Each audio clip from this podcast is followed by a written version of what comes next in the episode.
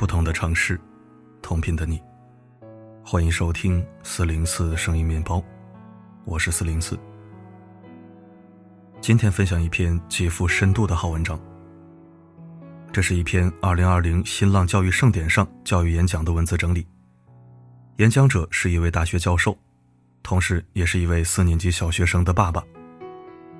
他演讲的题目是教育，我们这一代父母的迷茫。他以一名中产家长的身份，阐述了当前教育改革家长的迷茫与困惑。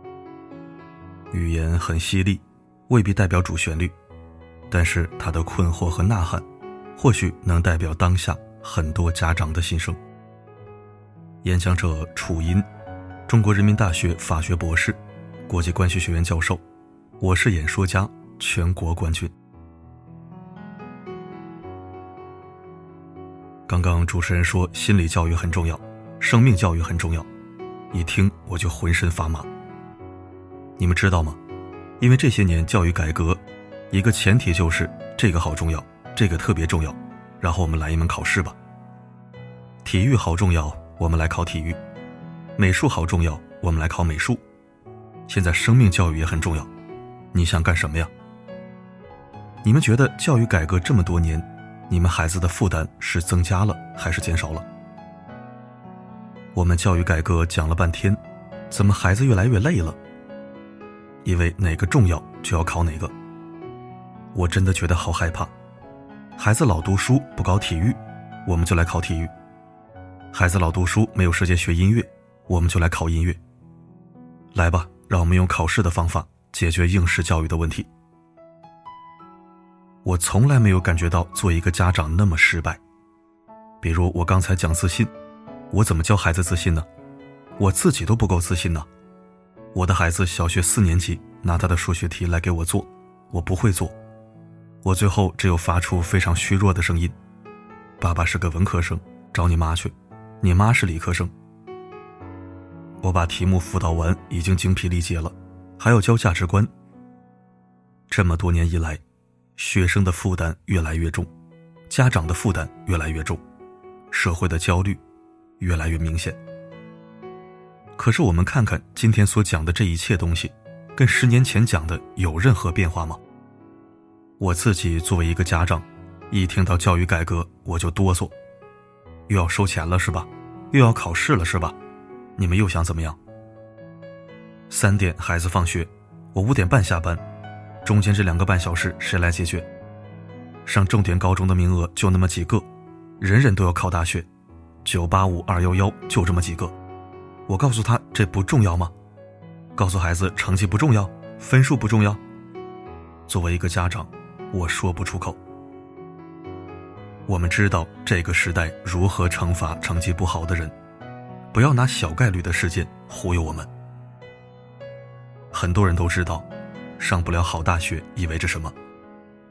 如果成绩不重要，北大老师的孩子就别上北大附中，别上北大附小，把名额让给我们这些在意成绩的人好不好啊？你们发现没有，清华北大都有自己的幼儿园、附小、附中，都上得不亦乐乎，然后告诉其他人家长要保持淡定。我能相信吗？我都比你差这么多了，我的孩子也比你差这么多，我们靠什么呀？那不得靠玩命吗？教育对于我们这些中等家庭而言，不就是通关吗？为什么海淀区竞争这么激烈？因为全中国最多的考二代都在那里。考二代为什么会这么累？因为所有的考一代都知道，考试是硬道理。我再问问大家，教育的目的是什么？他们会告诉你，教育的第一大目的是帮助学生成长。但是有没有人告诉你，在任何一个国家里，教育注定会划分人的圈层。相比于资本，相比于身份，相比于关系，通过考试来划分人的圈层是最合理的事情。东方国家的考试是干什么用的？为了帮你成长？不不不，考试是为了决定你毕业以后是挣一万块钱、五千块钱、三千块钱，还是到劳动力市场去打零工。教育是干这个的，所有教育专家讲的所有的梦想，作为一个家长告诉你们，对我一点用都没有。我知道孩子考不上重点中学会面临什么样的结果，我知道我的孩子如果考不上重点大学会面临什么结果。在我存在着这么重大的压力之下，你跟我讲情怀，我怎么能接受啊？我怎么可以接受呢？教育越来越公平了吗？作为一个大学老师，我知道我们重点高校里的农村孩子越来越少。减负真的让孩子更轻松了吗？不是，减负的结果就是军备竞赛。我的孩子在学四年级的知识，他的同学已经在学初中二年级的知识了。我的孩子上八百块钱一个小时的班，他的同学上两千块钱一个小时的班。我的小学是无忧无虑玩过来的，现在我的孩子每天放学非常自觉地上辅导班写作业，为成绩焦头烂额。这就是减负的结果吗？在出口有限的情况之下，压缩了公立教育的时间，减轻了孩子在学校里的负担，只会有一个结果，就是大家要掏钱在校外去买。为什么现在农村孩子竞争劣势越来越大了？买不起呀，买不到啊。我今天不是以一个教育从业者的身份跟大家讲这段话，我是以一个家长的名义讲这段话。因为我坐在下面听了那么多的教育理念，我发现这些理念怎么跟我身边发生的事情没有任何关系呢？我非常困惑，我的孩子才四年级，还没有到初中高中，我的万里长征才是第一步，我的精神状态就已经有些恍惚了。这个时代的教育到底是起什么作用的？是不是把太多的东西转嫁到了父母的身上？你看，我们要懂辅导功课，我们要有时间接送孩子，我们还要陪孩子共同成长，享受欢乐，我们得多有钱才行啊。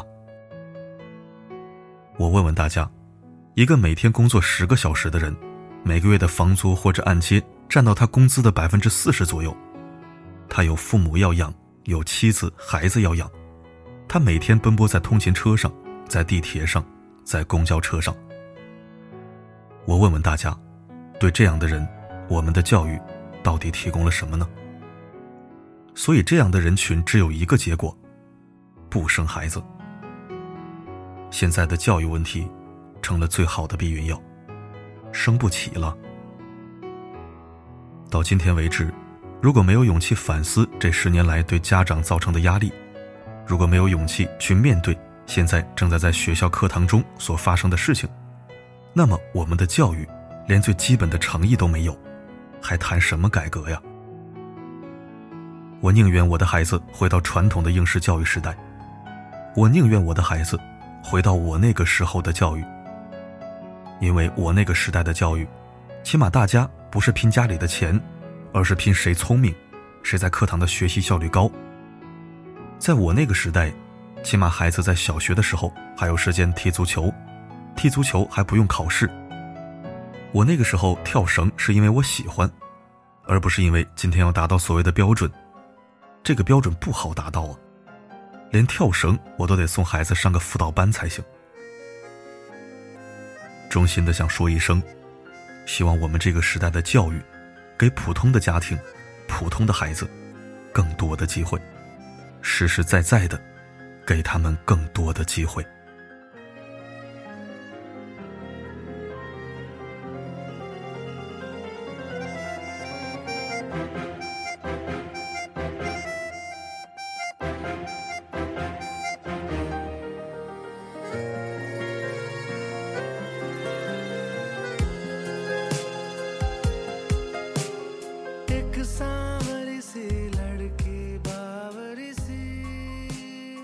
感谢收听。感觉现在的生活确实相对丰富了，但也确实越来越难过了。